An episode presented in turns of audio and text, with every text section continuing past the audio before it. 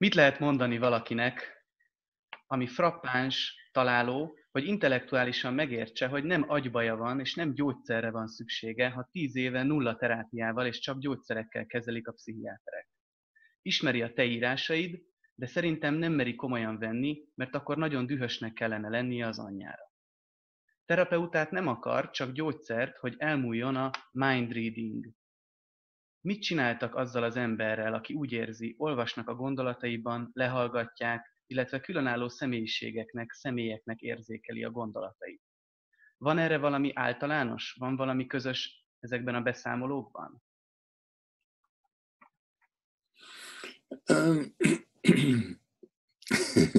Nem tudom. Halvány gőzöm nincs. Amikor én beszélgetek valakivel, aki mondjuk ezzel a nővel, ha beszélgetnék, akkor tulajdonképpen mindent el kell felejtenem, amit eddig tudtam. Uh-huh. És ő neki kell megtanítani engem arra, hogy ő, ő, ő, milyen az ő világa.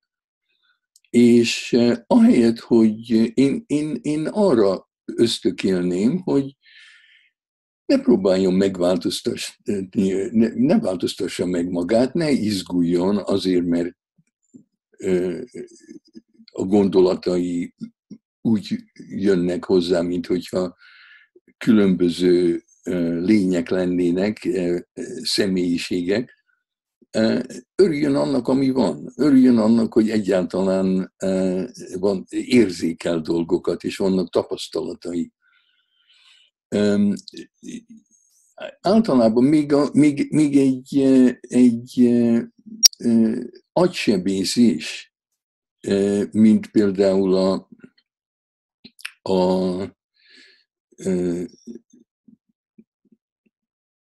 ki volt ez a pasi, aki a, arról a, az emberről írt, aki összetévesztette a kalapját a feleségével. Oliver Sacks. Uh-huh.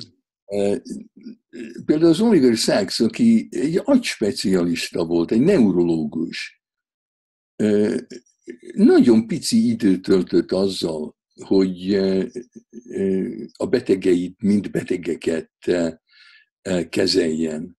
A legtöbb idejét azzal töltötte, hogy együtt volt a pacienseivel, sok időt töltött velük, és olyan környezetet keresett és kreált mindenkinek egyéni módon, amiben az ő bajuk legkevésbé manifestált. Tehát például egy, egy példa, vannak olyanok, akik nem tudnak már autót vezetni. Uh-huh. Annyira reszketnek, annyira uh, uh, rossz a kapcsolódás a motor és az ember között.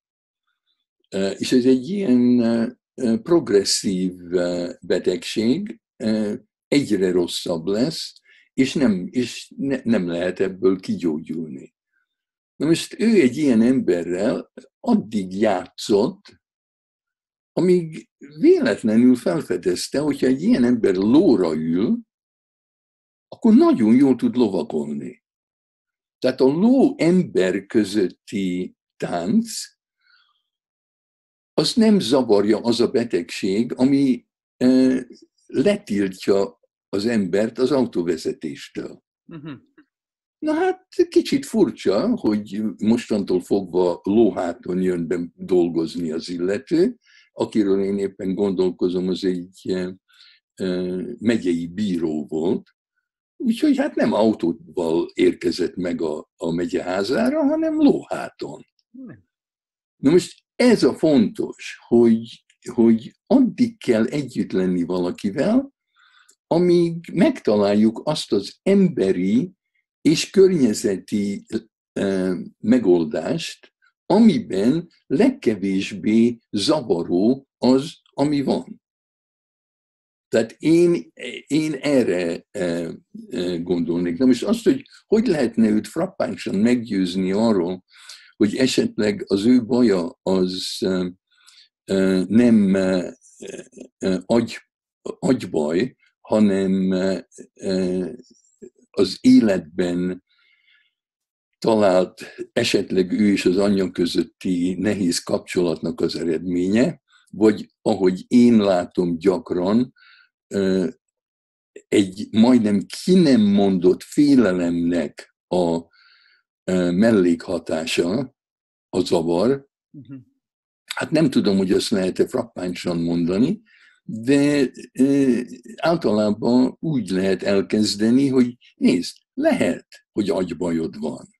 De mint az Oliver Sacks, aki csak agybajos emberekkel dolgozik, mégse nézi őket agybajosnak, akkor neked se kell magad, akár vagy, akár nem, lehet, hogy van valami más megoldás. Uh-huh. És addig keresünk, mindig visszamehetsz a, a, az agybaj teóriához, de mielőtt én beadnám a derekam annak, hogy életem végéig mérgező orvosságokat szedjek, előbb megpróbálnám azt, hogy esetleg jobban érezném magam az egyenlítő környékén, vagy közel az északi sarkhoz, vagy más emberekkel veszem magam körül,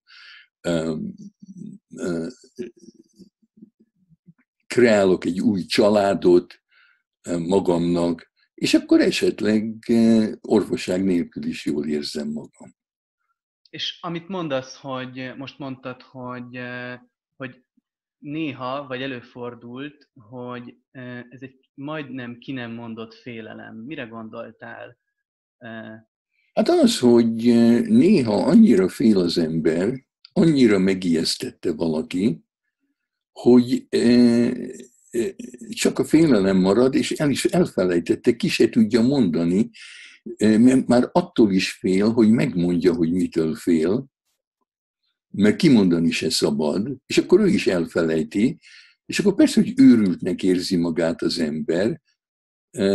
A Lengnek volt egy paciense, aki amikor bejött, egy nő volt, azt mondta, hogy a, a, a divány beszél hozzá, a szőnyeg beszél hozzá, a falak beszélnek hozzá. És a Leng érezte, hogy a nő retteg valamitől, de nem arról beszélt a nő, hanem hogy miket mondanak neki a, a, a bútorok. Körülbelül fél órát töltött vele, olyan módon, hogy ő maga csak arra vigyázott, hogy jóságot sugározzon a nő felé, hogy, hogy, a, hogy értse a nő, érezze a nő, hogy ő nem fogja bántani. Hogy ő soha semmit nem fog tenni vele, hogy ő csak ott van. És ez a fél óra elég volt arra, hogy a nő megnyugodjék annyira, hogy emlékezzen arra, hogy mi az, amitől fél, és mi az, ami, amitől retteg. És az, az, az volt, hogy az apja hetenként háromszor vagy négyszer megerőszakolta.